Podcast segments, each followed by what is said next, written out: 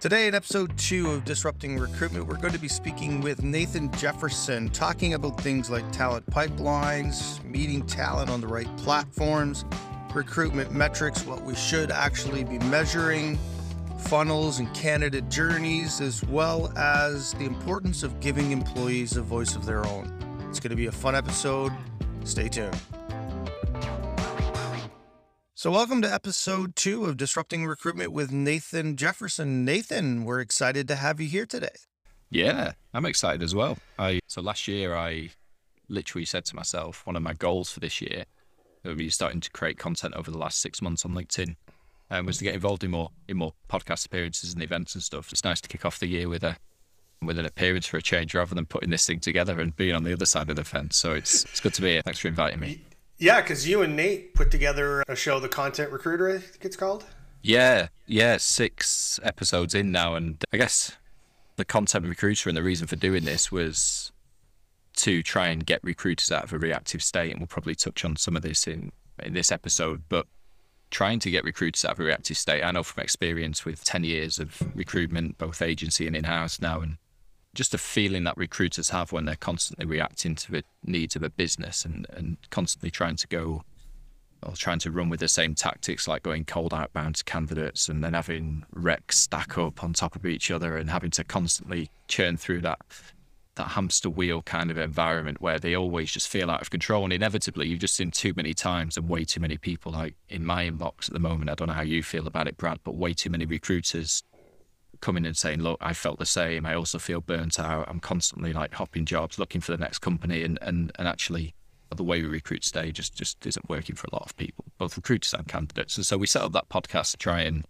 give away some of the tactics and the frameworks that that I'm using and that Nate's operating with it before you apply, and, and it's good fun. Join it. Yeah, it's a good show. I've listened and it's on my list. So if it's not on your list yet, put it on there. So that's actually a, a good point because that's where I wanted to start today. I have this mission in life to try to get recruitment from a reactive state to a proactive state. But why does recruitment continue to be such a reactive state? It seems we look for a marketing coordinator when our current marketing coordinator quits, and that's well, the best time to find a job is when you have a job. Why is it not the best time to look for talent when you don't need it? Yeah, it's uh, there was one experience in my recruitment career, uh, sorry, my in-house freelance career that I look back on, and I can't for some reason I can't shake this thing from my memory when I think of like this example. But it was a sales director who everyone knows how to recruit, just like everyone's a marketer. But this sales director was like, "Hey, we're going to be hiring in the next like six months can you go and just pipeline talent for when we're ready? So basically, go get people, put them in the ATS, and when we're ready, we'll make the call and they'll jump because we're hiring and we're a business and we've got this great opportunity. And the reality is, nobody cared. Like, no, nobody cared about the opportunity, and it was the worst way to try and like building pipelines without engagement just didn't work. It just never, nothing happened. And and so at that point, I think that was the moment in my career I was like, this isn't like this isn't working. Something needs to change it at this stage. But to go back to your question, like why are we in this reactive state? I think there are a few reasons, and I think the main reason is a lot of TA leaders have just gone through that process. Like a lot of TA leaders have been in that motion of finding talent by going cold outbound, finding talent by headhunting, finding talent using those methods that we see today that are so prevalent across most TA teams. And actually, it's only it's only really been the last couple of years that I've seen more of a movement of marketing getting involved in recruitment teams in a more sort of cursory way and, and, and genuinely putting effort and some strategy behind it to actually drive that that qualified inbound pipeline that TA teams need to be more effective. But and I think that's the route out, by the way. I think that's the way they get into that that proactive state that you speak about, Brad, is is by um, leading with more content initiatives, and, and no doubt we can go into those as well. But but certainly today, I think most TA teams are still in that reactive state, and I think it probably is something that comes from the top and filters down. Yeah, because historically, the only way they built pipelines was, and I was talking to a company the other day that's doing this, and it, I, and I tried to figure out a gentle way to encourage them not to, is we're going to need a we're going to need a TA leader, we're going to need a sales engineer, we're going to need a developer, we're going to need whatever.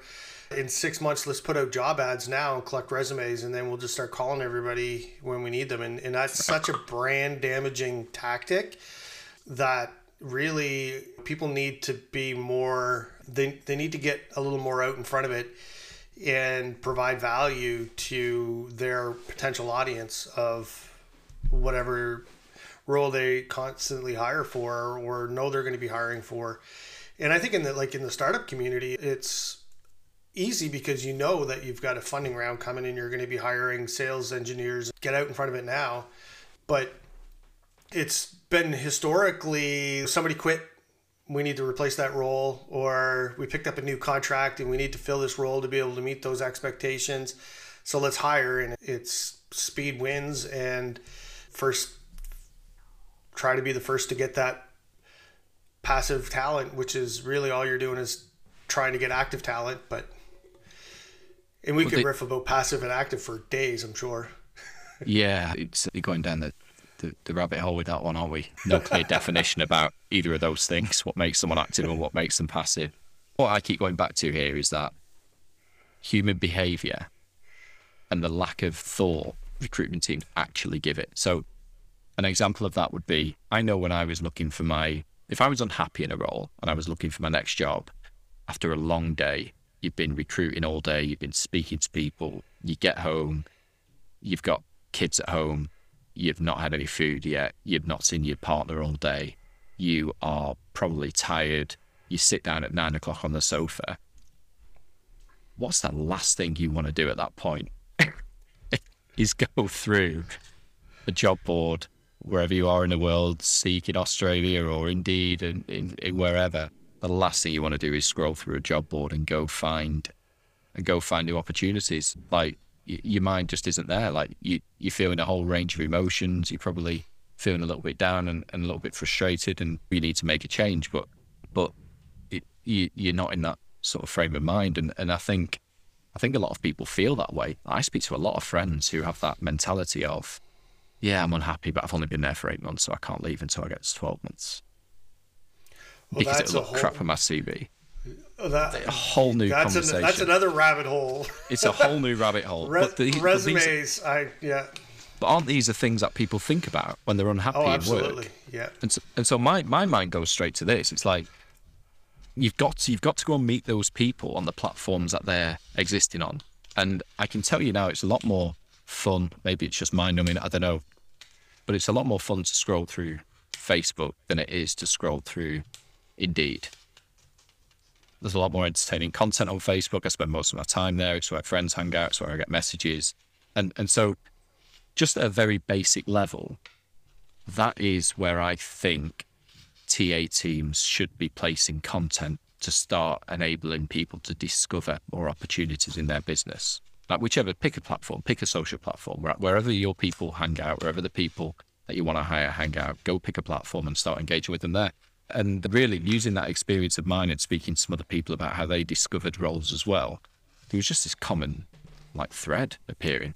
And yeah, that, that's where it's that's where it took us to, and, and so we started doing stuff like that. We started running tactics on social, and we started massively reducing our things like job board spend and, and getting out of those conventional sort of tactics. Like anybody who says my audience isn't on Facebook is full of crap because everybody's on Facebook. It's crazy. But, but yeah, and even LinkedIn, like I spend a lot of time on LinkedIn, but not at night, very rarely, unless somebody sends me a message and I go check it, and then I happen to just scroll through my feed a little bit, but it's very rare. But that reactive state, I think a lot of it is driven by, and I want to go to episode one of the Content Recruiter. Hmm. You and Nate talked a lot about metrics and the the ones that people measure our time to hire and cost per hire and that time to hire is a reactive metric. It's just it, it, they say you get what you measure. So if your if your time to hire is your focus then your focus is reactive. So yeah. what do you think are the key metrics that ta teams should be looking at these days if they want to get into a more proactive state? What they what should they be measuring to be more successful? So i think this depends a lot on the business and the tactics that they use at the moment. I'm not time to hire for me is a when you exist in a reactive state and you're running around the internet with a megaphone trying to attract anyone who's got a relevant keyword in their profile for a job is a really dangerous metric because you might be able to celebrate that you just hired someone in 15 days. Great, well done. Are they actually a good fit? Like, do we know that? Or have we put enough educational content in front of them to understand whether they're the right fit for the business or the business is the right fit for them?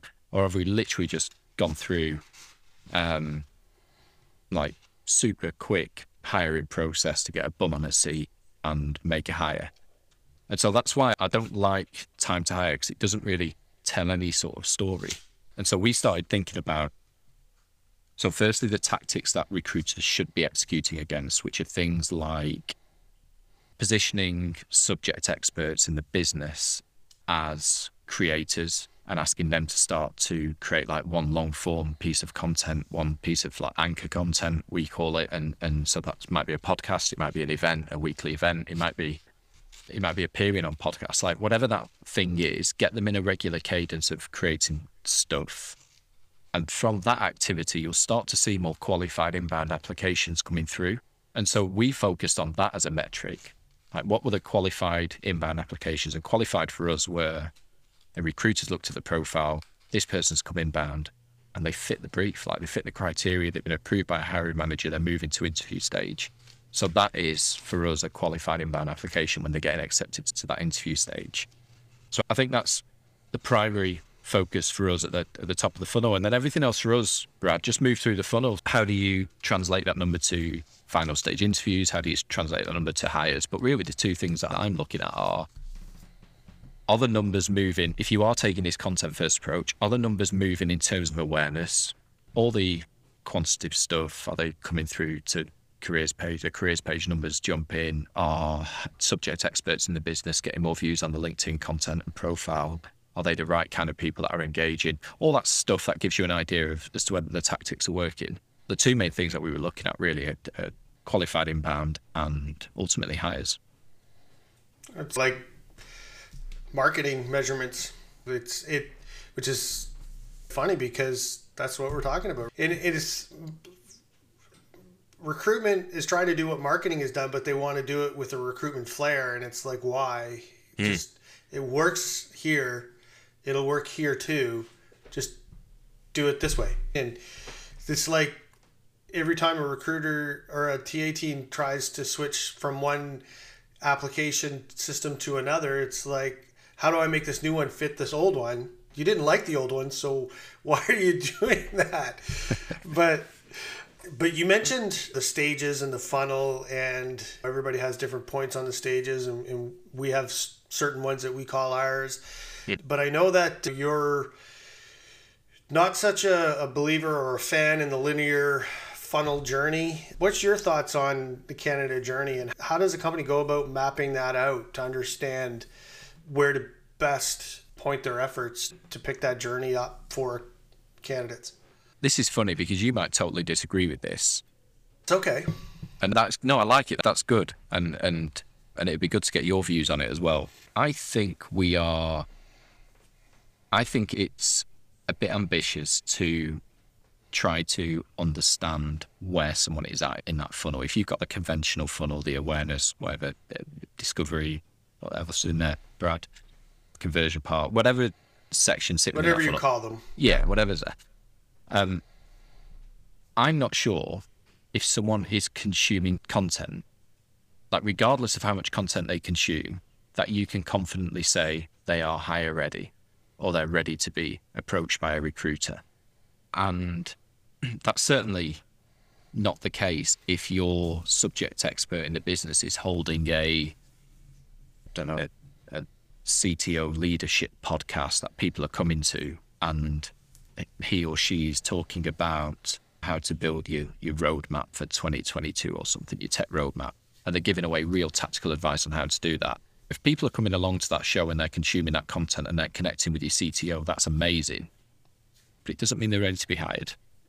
And so if you then send them a, a, a quick overview of the last meet or you send them a recording of the podcast and they listen to it, recommendation isn't for recruiters then jump on the phone and go, hey, I know you listen to the podcast. We're hiring for a Python developer. You want to join us? It's just not. It's not how we're seeing it working. And so I think this idea of a funnel is.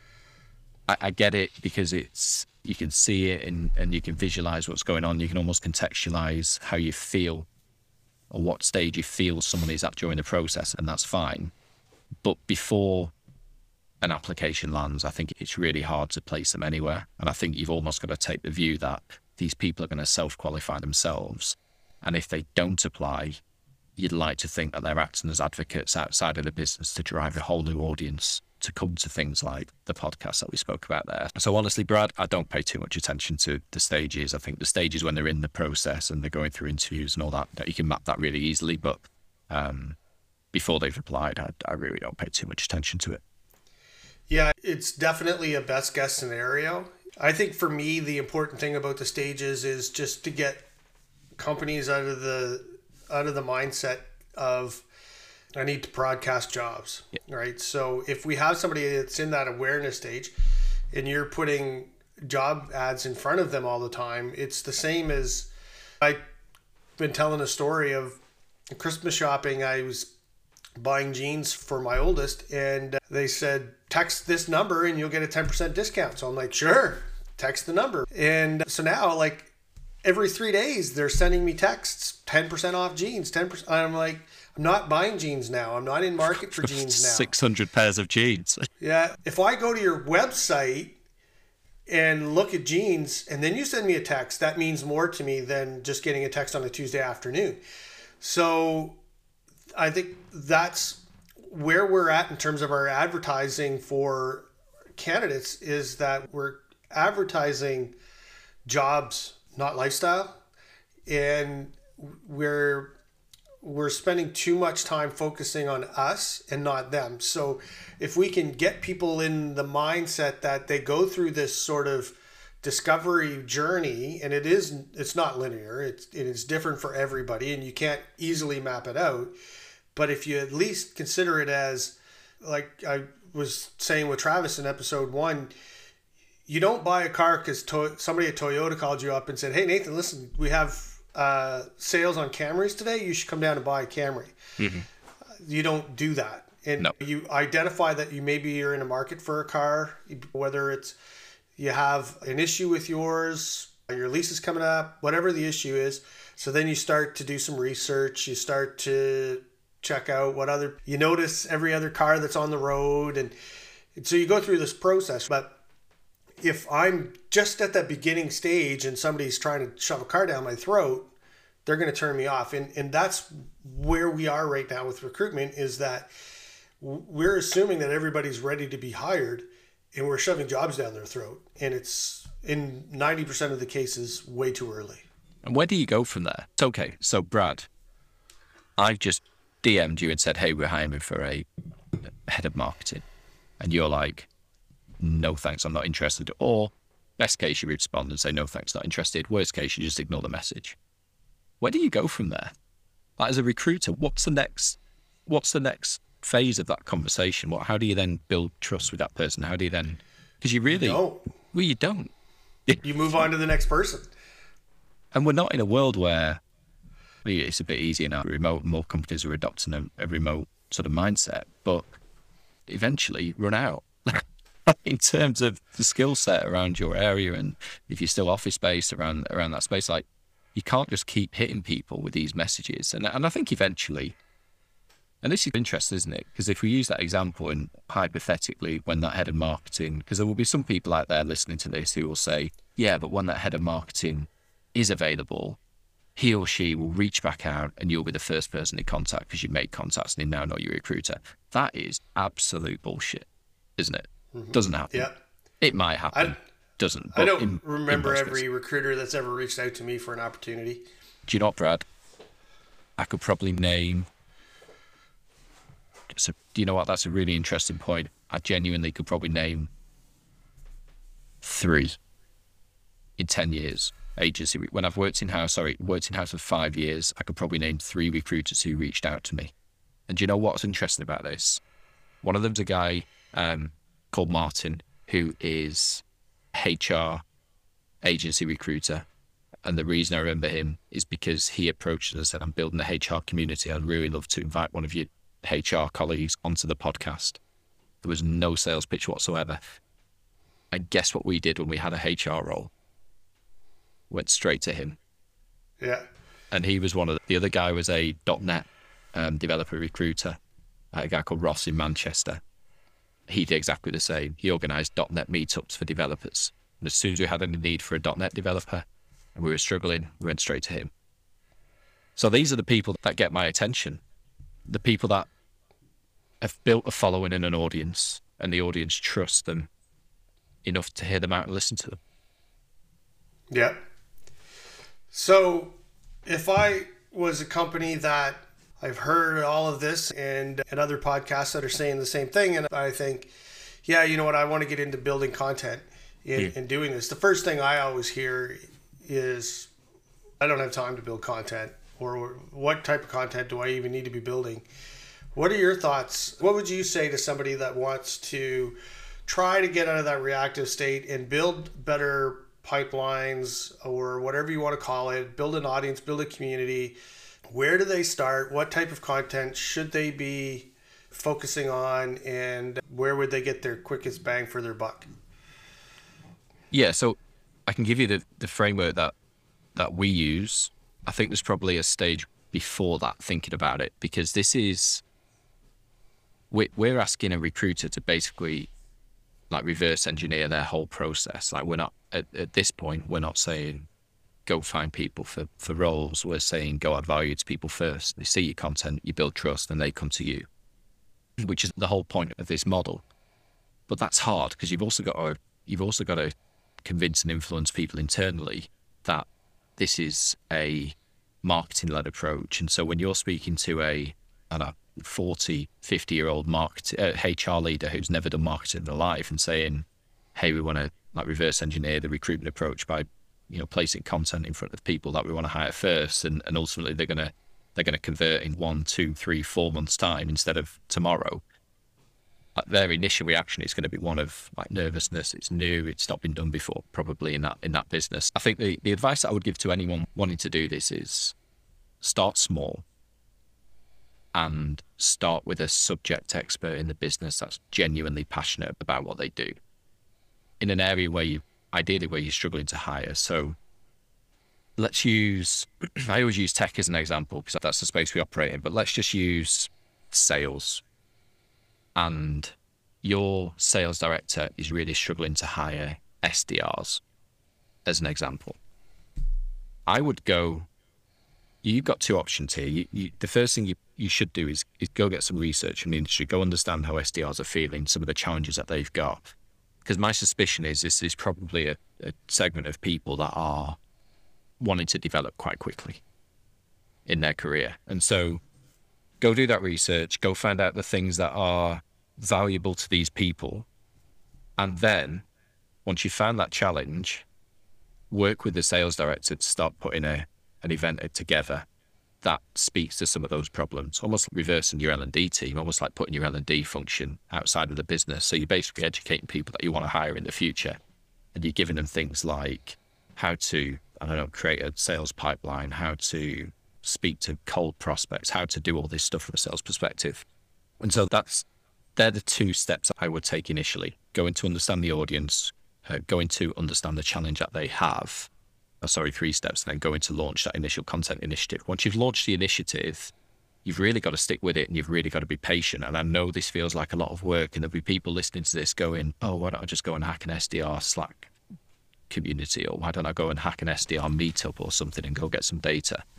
You can do that, but the lack of engagement and the amount of hires you're going to make with people that don't know enough about the business and don't have that opportunity to connect with the sales director is going to come back and bite you in the ass eventually, either through retention or poor performance or whatever. If you put the effort in to go educate real multipliers, people that are really good, who have the opportunity to go connect with your sales director in advance, genuinely find that mutual interest and, and, and share the same views on the mission of the business and the values of a sales director and, and genuinely feel like they can work together, the business is going to fly and everyone wins. So they're the three things that I would do at the very start.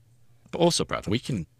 I'm happy to give this framework away in terms of like distribution and how people then go on to distribute that content. Because there's a lot of things in the mix here. When you've got when you've got an event, what do you do then? You've recorded this event. You've got 10 SDRs that have come along in week one. How do you then amplify that content? How do you then accelerate it through paid social? Like, there's all sorts of things you can do to start building, uh, building that audience quickly, which I think will help recruiters get get much quicker results as well.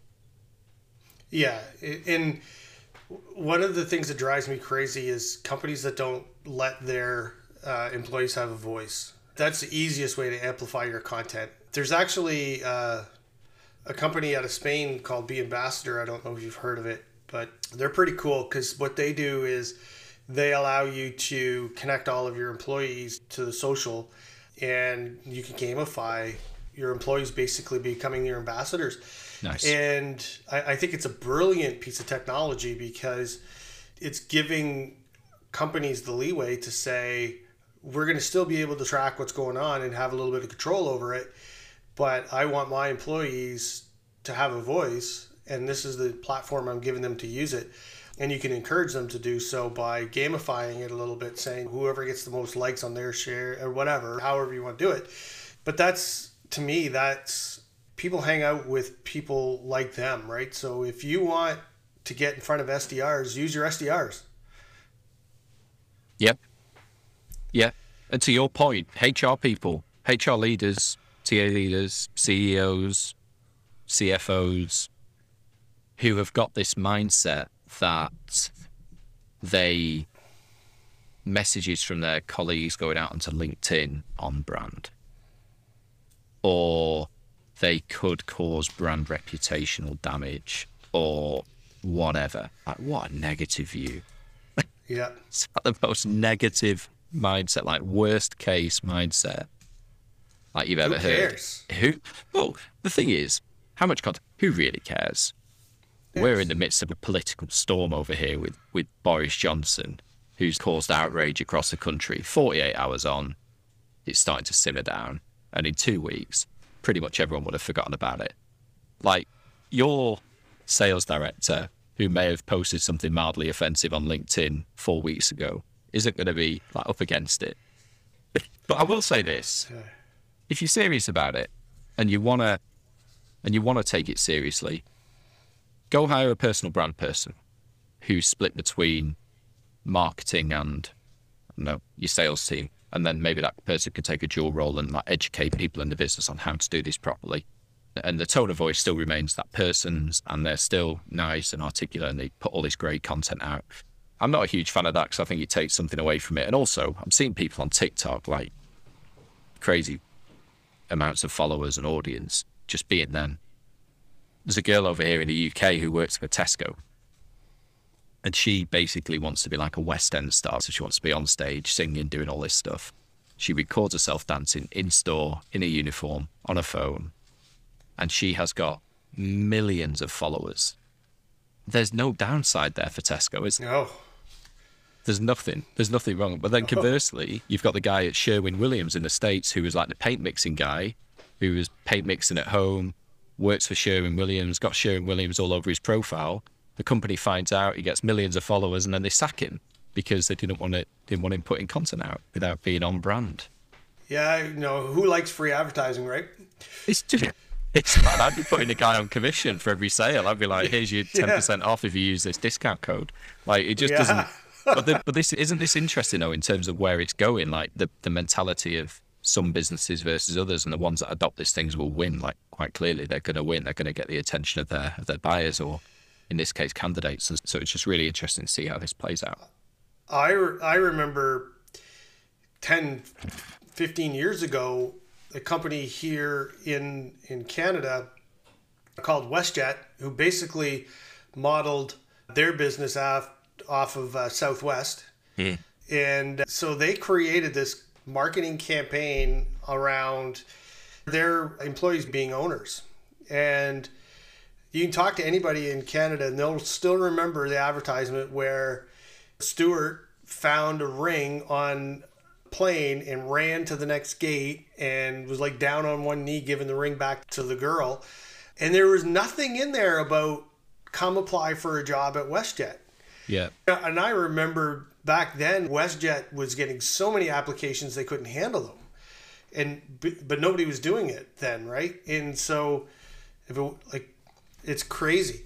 When But you what- see those things, though, what do people think in their head? They're like, "Oh, that looks like an amazing place to work. Oh, I'd love to be Yeah. that person who saves the day. Oh, I want to be like." They, all these things go through people's heads, which makes them make that connection to the careers page and go, right, "I'm going to apply."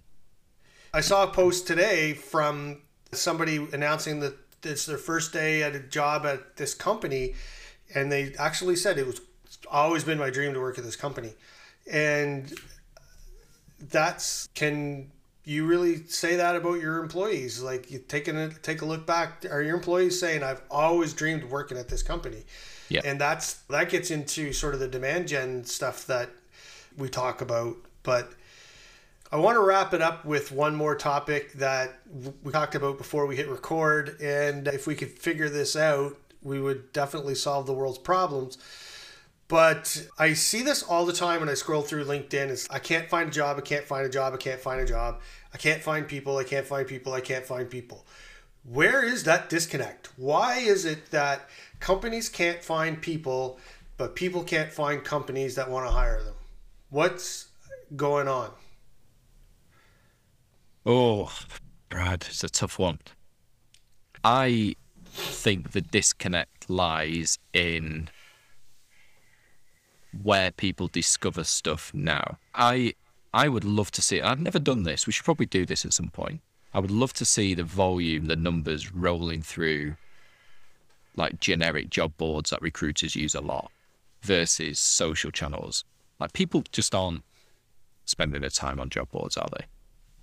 I, No. I, I, I think, yeah, I'd love to see the amount of the average time people spend on job boards. We should probably do that at some stage and, and figure it out. But my suspicion is it's likely to be a few minutes versus what a couple of hours a day on social platforms. And so I think that's probably, I think if you can solve that problem, then you're going to reach more. You're going to reach more people, and more people are going to be able to discover the brand. And there's so few recruitment teams playing on social that it's pretty much a, an open goal at the moment. It's insane to me how few teams are testing different creative variants and different platforms to, to drive new new awareness channels. Like it, it's just not happening. But like, to your point, I think that's where people discover stuff, and I think that's where recruiters can get discovered. I my opinion on it is that recruiters are complaining that they can't find anybody, but they're unwilling to change their behavior and still are using the same old methods to weed people out instead of allowing people to self-select out. Mm-hmm. And so they're putting up all of these barriers and turning people down and saying we can't find anybody. Well, because I I don't know if you're a football fan, you need a quarterback, and you're look you won't settle for anything less than Tom Brady. Like Yeah. you need to, we need to get to this proactive state where we have an audience and we have a following, and we're building this mutual connection between each other, and then it just happens like a romance, right? You don't unless you're using dating apps romances happen over time right they you meet somebody you you, you, you start talking you start de- developing a relationship you become friends and then maybe it grows into something more but as employers and and, and candidates we're looking for that tra- it's too transactional and it needs to become more relationship Is there a feeling? I know we need to wrap up pretty soon. Is there a feeling that the way people view their careers now is isn't probably as long term as it wasn't historically? So you wouldn't go essentially spend 15 years in a company now, whereas parents, grandparents, were like a job for life kind of mentality. the old um, rolex watch at the end and Yeah, and I'm seeing a lot of movement in the open talent community space at the moment, and I wonder whether that's an opportunity that employers are just getting badly wrong and, and missing in terms of does every role need to be a permanent hire? Like really? So maybe that's something they should consider as well. But it's definitely interesting times ahead. Definitely, definitely. I really appreciate you taking some time to uh, join us on our second episode of our podcast. Appreciate you being an early adopter. I loved it, loved it. And I look forward to listening to more episodes of your show for sure. And I know we'll stay in touch and maybe we'll have you back on in season two or something. Yeah, excited. Thanks, Brad. Loved it. All right. Thanks a lot. Cheers.